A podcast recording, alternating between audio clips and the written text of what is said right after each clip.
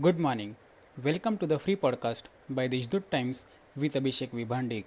Let us listen to the morning news bulletin.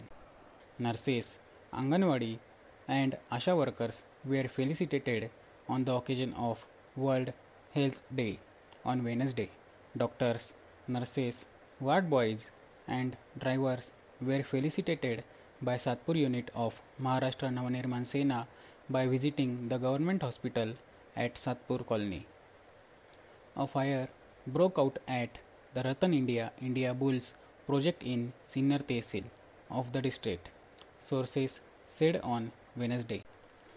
Vaccination is being stepped up to control corona infection and tens of thousands of people in the district are being vaccinated every day.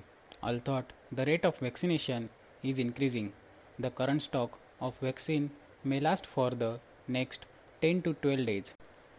The state government has issued strict restrictions under Break the Chain in view of the growing number of corona patients. For the effective implementation of this government order and to curb the unwarranted movement of citizens, time constraints have also been imposed on the shops of essential commodities, informed by District Collector Suraj Mandhare.